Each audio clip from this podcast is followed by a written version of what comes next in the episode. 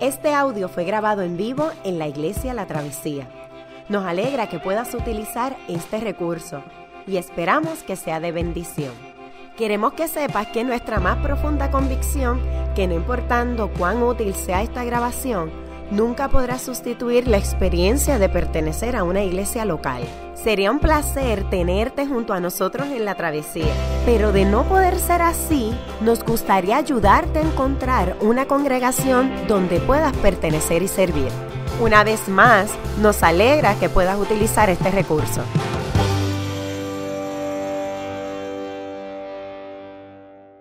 Lectura de hoy se encuentra en el libro de Éxodo, capítulo 17, los versos del 1 al 7. En sus programas ah, está la versión Reina Valera. Yo voy a estar leyendo de la versión de la nueva versión internacional, pero pueden ir siguiendo ahí. Y dice, en el nombre del Padre, del Hijo y del Espíritu Santo. Toda la comunidad israelita partió del desierto de Sin por etapas, según lo había ordenado el Señor. Acamparon en Refidín pero no había allí agua para que bebieran. Así que contendió con Moisés. Danos agua para beber, le exigieron. ¿Por qué pelean conmigo? se defendió Moisés. ¿Por qué ponen a prueba al Señor? Pero los israelitas estaban sedientos y murmuraron contra Moisés.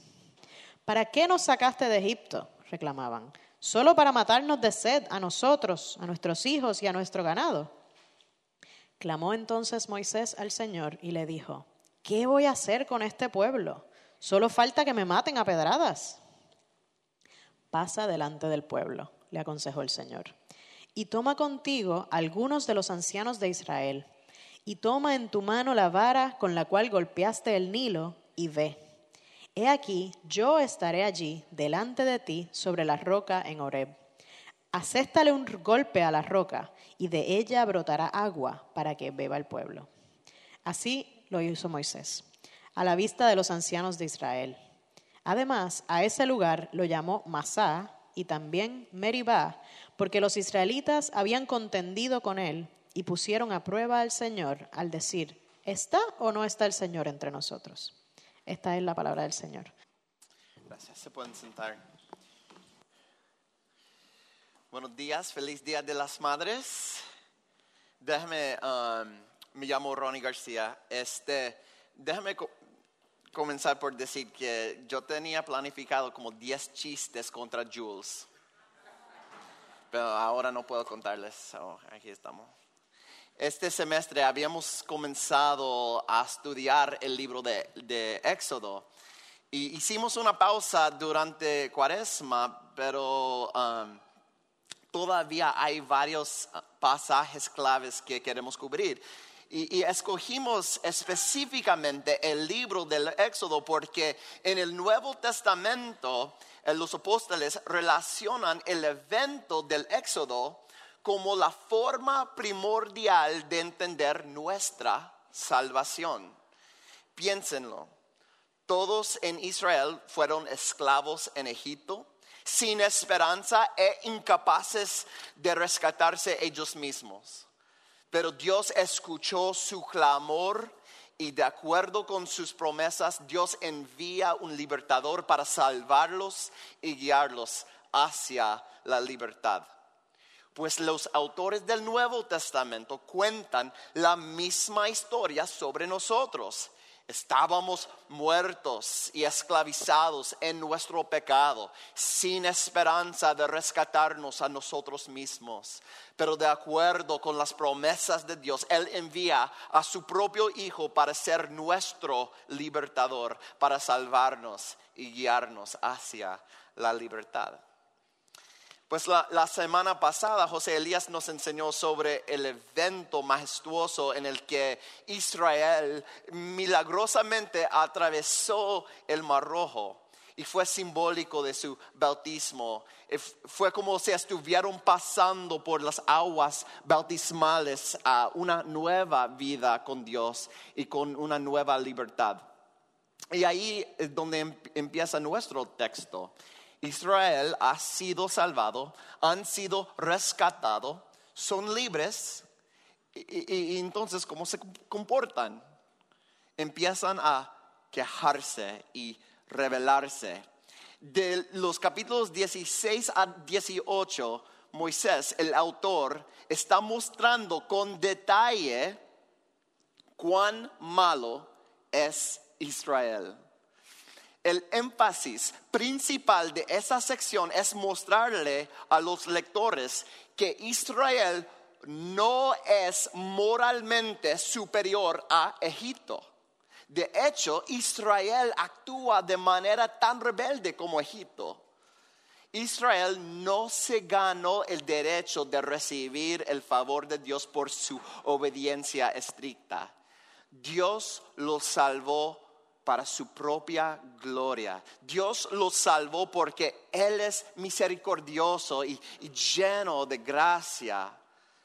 Al leer estos capítulos, Israel nunca debía sentirse tentado a, pensar que eran una clase superior de personas, ni moralmente superior, uh, mejores que los demás. La única manera de interpretar el rescate de Dios es por la gracia inmerecida de Dios mismo. Y esta gracia, cuando la entendemos bien, debe llevar a una vida de gratitud y adoración.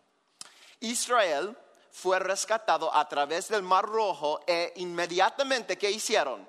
Pues al tocar al otro lado, cantaron una canción acerca de eso en el capítulo 15, celebraron su nueva libertad. Y esto no es difícil de entender, ¿no? Como, pueden notar, eh, yo nací y me crié en los estados y um, allá nos, um, nos encanta celebrar la libertad, nos encanta escribir canciones sobre eso. Pero esta es la fea realidad. Celebrar la libertad y vivir en la libertad, en libertad son dos cosas totalmente distintas. Israel era libre, pero vivir en, en libertad era una experiencia terrible para ellos.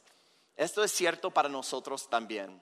Somos libres, pero nuestras vidas están marcadas por la queja y, por un descontento muy, pero muy profundo.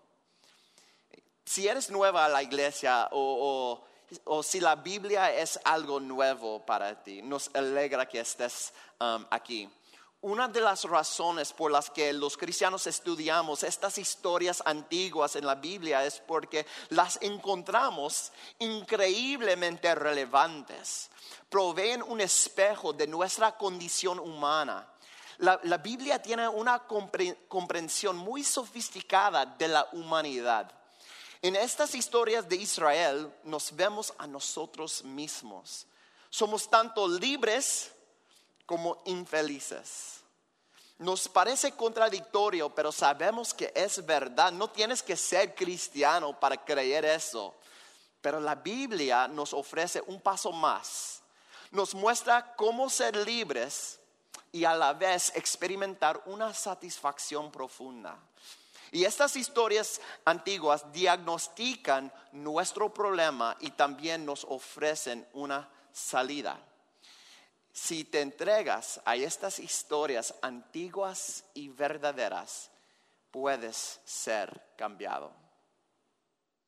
En los próximos minutos quiero examinar los rasgos de este texto bíblico para ver cómo se identifican los problemas que tenemos con la libertad.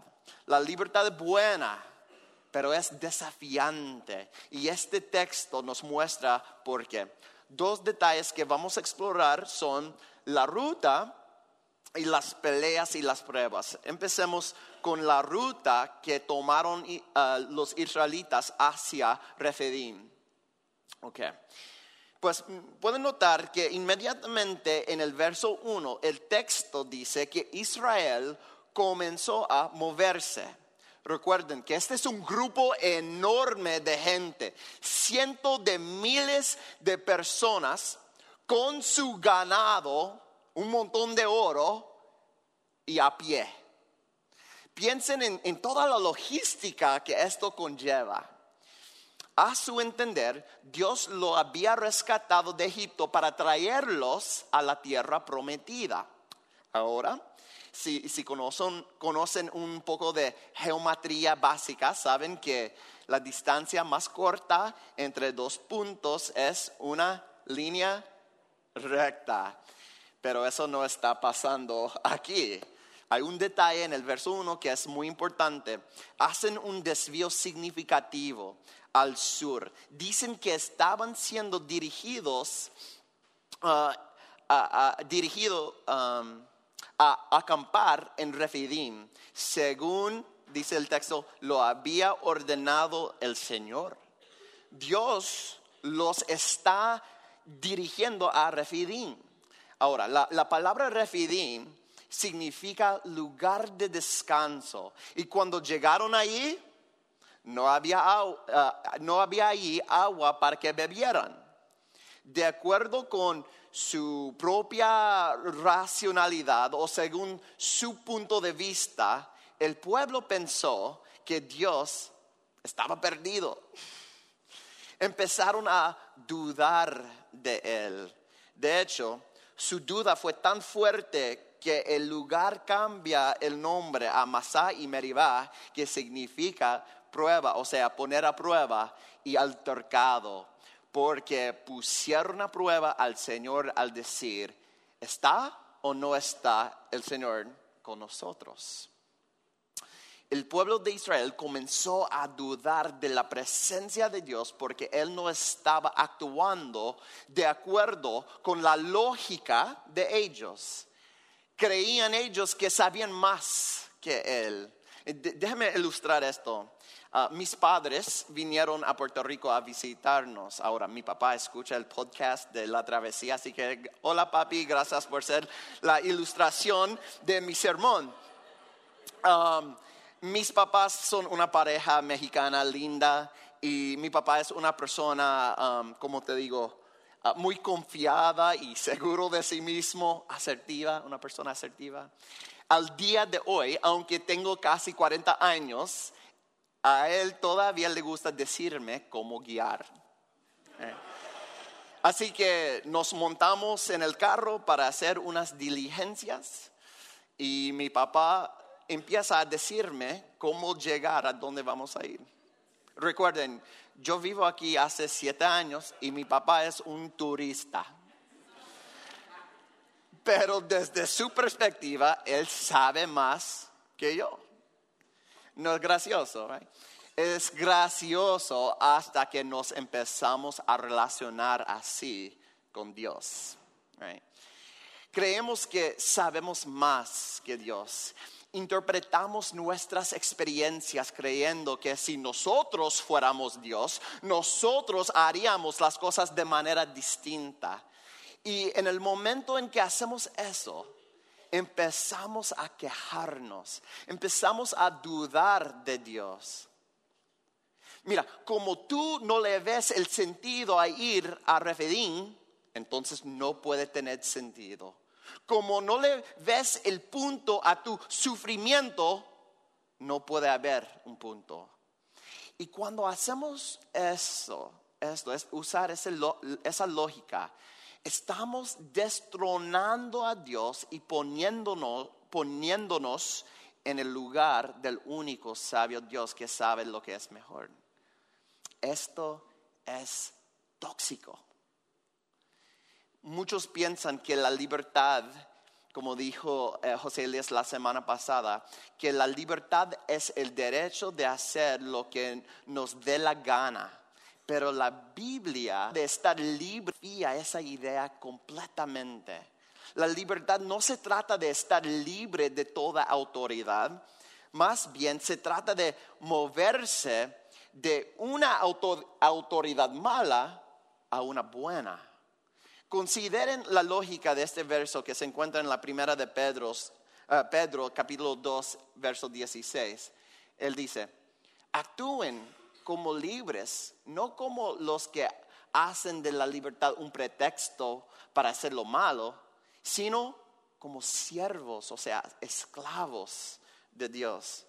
Entonces, Pedro nos exhorta a vivir como un pueblo libre, es decir, como siervos, esclavos de Dios. ¿Ven, ven la ironía? Vivir en libertad es difícil cuando procuras estar en control. La libertad se trata de confiar en aquel que puede darte vida. A menos que tengas una esperanza inquebrantable de que Dios está obrando todas las situaciones de tu vida para tu bien y para su gloria, vas a caer en la desesperación, o, sea, desesperanza vas a procurar destronar a Dios con tu propia sabiduría limitada. Incluso comenzarás a dudar de su presencia. Hasta puede que te parezca conveniente tu duda y la alimentes para evitar las rutas por las que Dios te está guiando. Esta historia muestra que la ruta la ordena Dios. Y si tú encuentras las circunstancias, eh, que las, las circunstancias son difíciles, tienes que confiar que Él cuidará de ti. Dios no rescató a Israel de Egipto para dejarlos morir.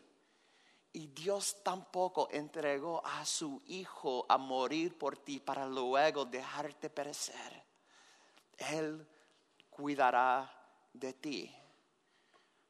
Ese lugar de sufrimiento es Refedín y puede ser un lugar de descanso si permites que la bondad de Dios interprete tus pruebas.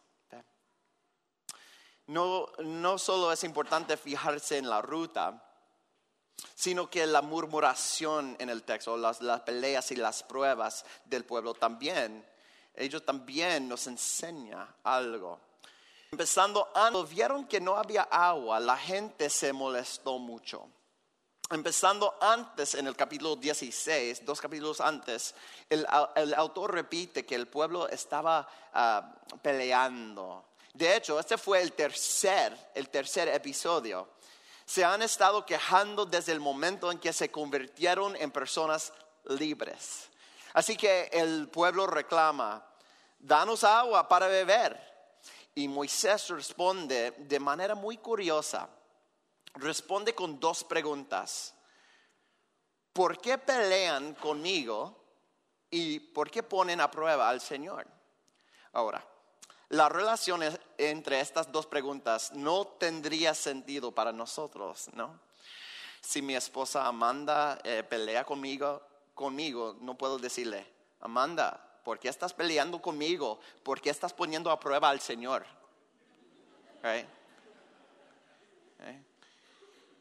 Si esta lógica no funciona para nosotros, ¿por qué, está, ah, ¿por qué incluye de esta manera en la historia?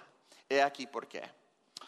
Cuando te quejas de tus circunstancias, le estás echando la culpa a algo fuera de ti. ¿Puedes ver esa lógica? E, es, es, algo como que la razón por la cual estás infeliz no tiene nada que ver contigo y tiene todo que ver con tus circunstancias o con otra persona. En este pasaje, ¿a quién se le atribuye haber guiado a Israel a Refidín? Al Señor. Y con estas preguntas Moisés está haciendo explícita la acusación de ellos.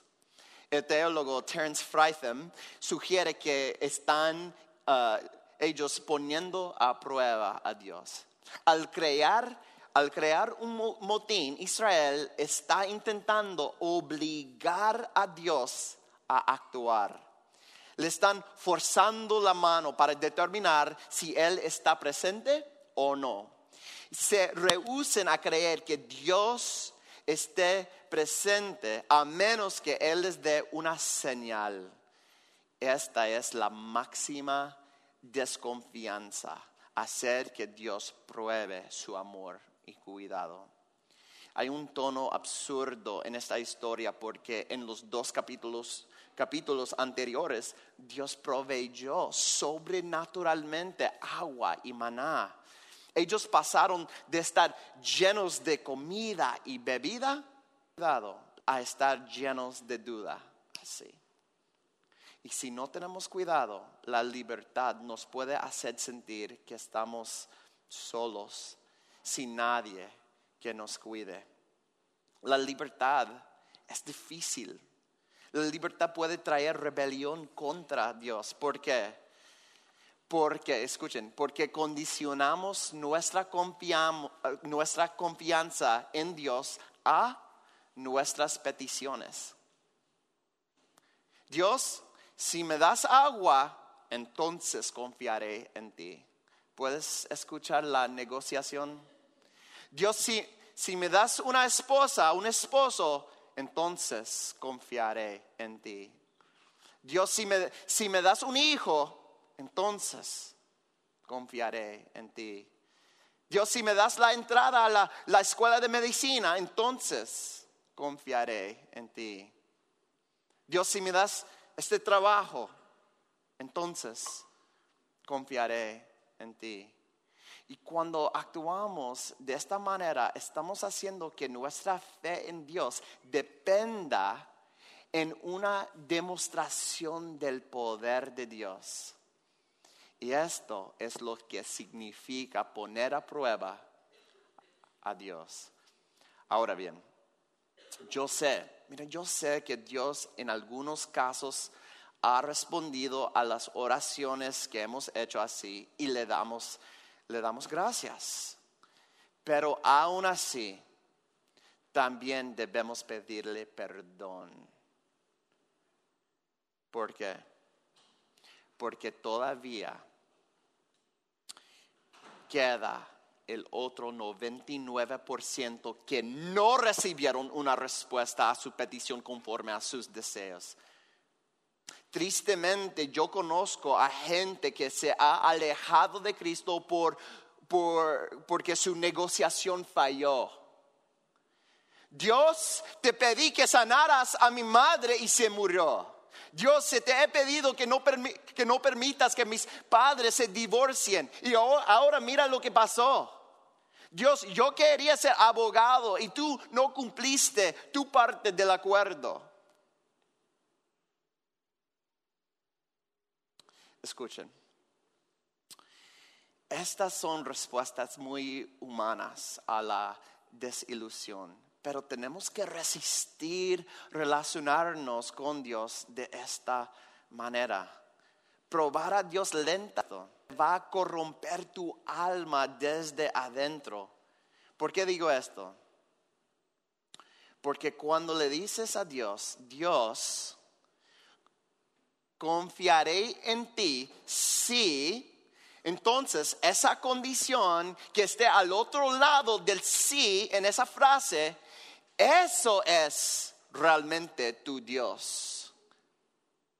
Lo que esté al otro lado de ese sí es lo que tú estás buscando para hacerte feliz, pleno y seguro, que es el rol de Dios. Pero el mensaje principal de la Biblia es que solo Dios puede hacerte feliz, pleno y seguro, no sus regalos ni respuestas. Lo que necesitamos más es a Dios mismo no a sus dones. Tendemos a adorar los regalos de Dios en vez de a Dios. Y cuando lo hacemos, nuestra alma se inunda de quejas y descontento. Uno de los rasgos instructivos de esta historia, de este pasaje, es que el autor claramente presenta a Israel como pecadores, pero ellos lo que querían era agua. No es que querían emborracharse o tener prostitutas, solo querían agua. El agua no es inherentemente un pecado, el agua es algo neutral o bueno. Entonces, ¿cuál es la lección? Las cosas que más nos hacen daño en nuestra vida usualmente son las cosas buenas que queremos, no los vicios malos. Incluso las cosas buenas de nuestra vida, como el trabajo, la salud, las relaciones, hasta el agua. Incluso esas cosas pueden convertir en ejemplos de desconfianza cuando nos enfocamos en ellas para traernos felicidad, plenitud y seguridad. Y esto es lo que quiere decir la Biblia cuando nos exhorta a no practicar la idolatría. Eso es importante porque la gente moderna no piensa que practica la idolatría. Esto se hace sumamente claro en el texto cuando Dios le responde a Moisés así. Toma en tu mano la vara con la cual golpeaste el Nilo. Fíjense que dice, con la cual golpeaste el Nilo. Ok, ¿por qué incluye este pequeño faraón?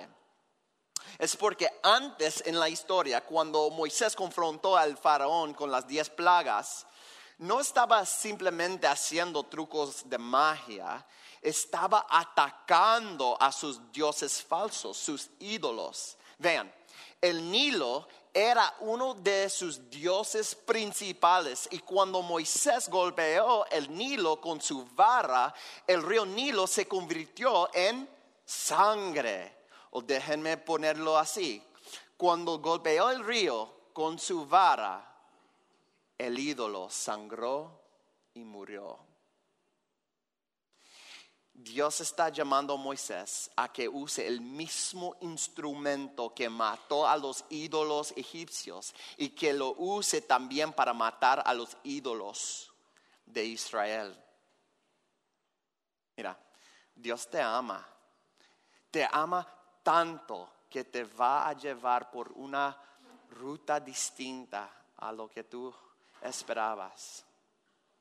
Dios a propósito te va a llevar a lugares difíciles, incluso lugares hostiles, hostiles para matar ahí a tus ídolos. Él va a hacerte esto porque tú, para que tú puedas llegar a un lugar de reposo, de reposo un lugar en el que hay descanso en tu libertad. ¿Ve? ¿Ve cómo funciona esta historia?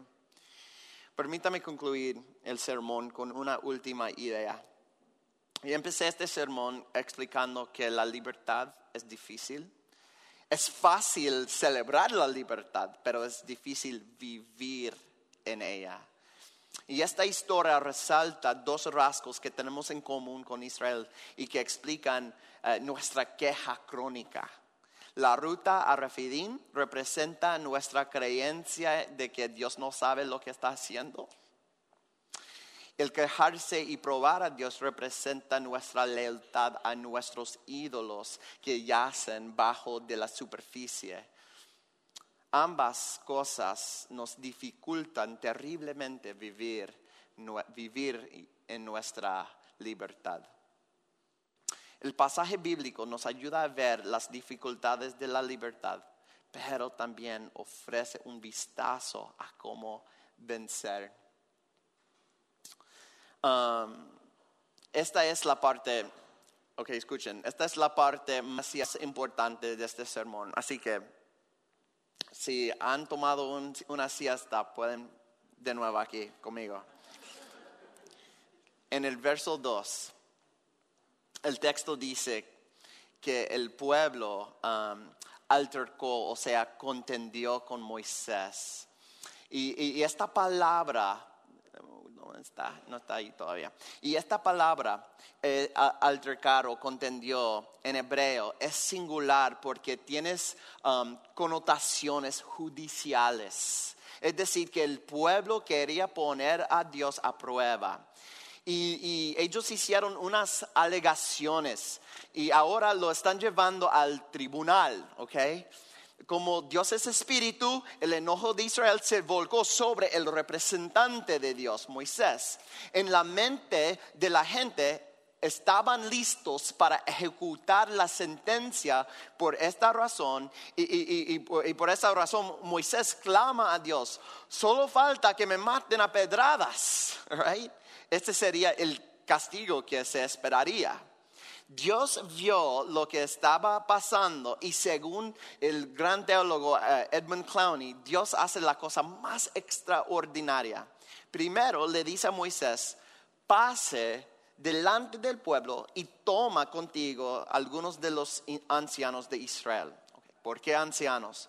Es porque todo juicio necesita un jurado, necesita testigos. Luego le dice a Moisés que agarre la vara. En ese sentido, la vara es, como un instrumento de castigo. Y luego el Señor dice, yo estaré, let me see, um, dice, yo estaré ahí delante de ti sobre la roca. All right, let's see if I'm sobre la roca. En casi todas las demás instancias de la Biblia, a los humanos se les llama a estar delante de Dios, ¿ok? Dios nunca está parado ante el hombre. A Dios nunca se le pone a juicio, pero esto es lo que está pasando aquí. El Señor le dice a Moisés que tome el instrumento de castigo, la vara, en presencia del jurado y que ejecute la sentencia golpeando la roca. Entonces, ¿qué creía Moisés acerca de la roca? ¿Qué, representaba esta roca? Al final de su vida, Moisés escribió una canción que está registrada en Deuteronomio 32. Adivinen cómo Moisés se refirió al Señor. Dice, Él es la roca, Dios. Sus obras son perfectas y todos sus caminos son justos. Dios es fiel, no practica la injusticia. Es recto y justo. Moisés entendía que la roca que él estaba golpeando, donde moraba la misma presencia de Dios, representaba a Dios. Y si esto no es lo suficientemente claro, dos mil años más tarde, el apóstol Pablo reflexiona sobre este evento de Éxodo 17. Y esto fue lo que él dijo. Él dijo, ¿qué pasó ahí? Bendito. Um, ese verso es clave. ¿Dónde está? No quiero que desconozcan, hermanos, que nuestros antepasados estuvieron, todos bajo la nube y que todos atravesaron el mar. Todos ellos fueron bautizados en la nube y en el mar para unirse a Moisés. Todos también comieron el mismo alimento espiritual y tomaron la misma bebida espiritual, pues bebían de la roca espiritual que los acompañaba y la roca era Cristo. ¿Saben lo que significa esto? Ciertamente el pueblo y no Dios quien era quien era culpable y sin embargo, fue Dios quien recibió el golpe que merecía la, rebelión. Dios es puesto a prueba en lugar del acusado y recibe la pena del juicio de ellos. La piedra es golpeada y el Señor fue ejecutado. El pueblo de Dios está aprendiendo de dónde viene la verdadera libertad.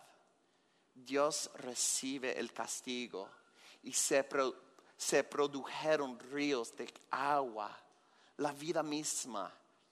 Jesús ofrece estos ríos de agua cuando dice, si alguno tiene sed, que venga a mí y beba.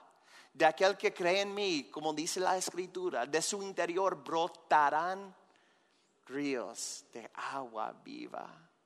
Y cuando ponemos nuestra confianza en Cristo, Él recibe nuestra sentencia y nosotros recibimos su vida. Y por esta razón, el discípulo Juan nos dice que cuando Cristo murió en la cruz, el guardia romano fue a su cuerpo que estaba colgado allí y traspasó el costado de Jesús con una lanza. ¿Y recuerdan lo que pasó? Escuchen qué dice. Puso la lanza con una, traspasó el costado con una lanza y dice, al instante le brotó sangre y agua. Agua. Acéstale un golpe a la roca y de ella brotará agua para que beba el pueblo. Nuestra mayor necesidad es esta agua. Cristo te ofrece a sí mismo hoy.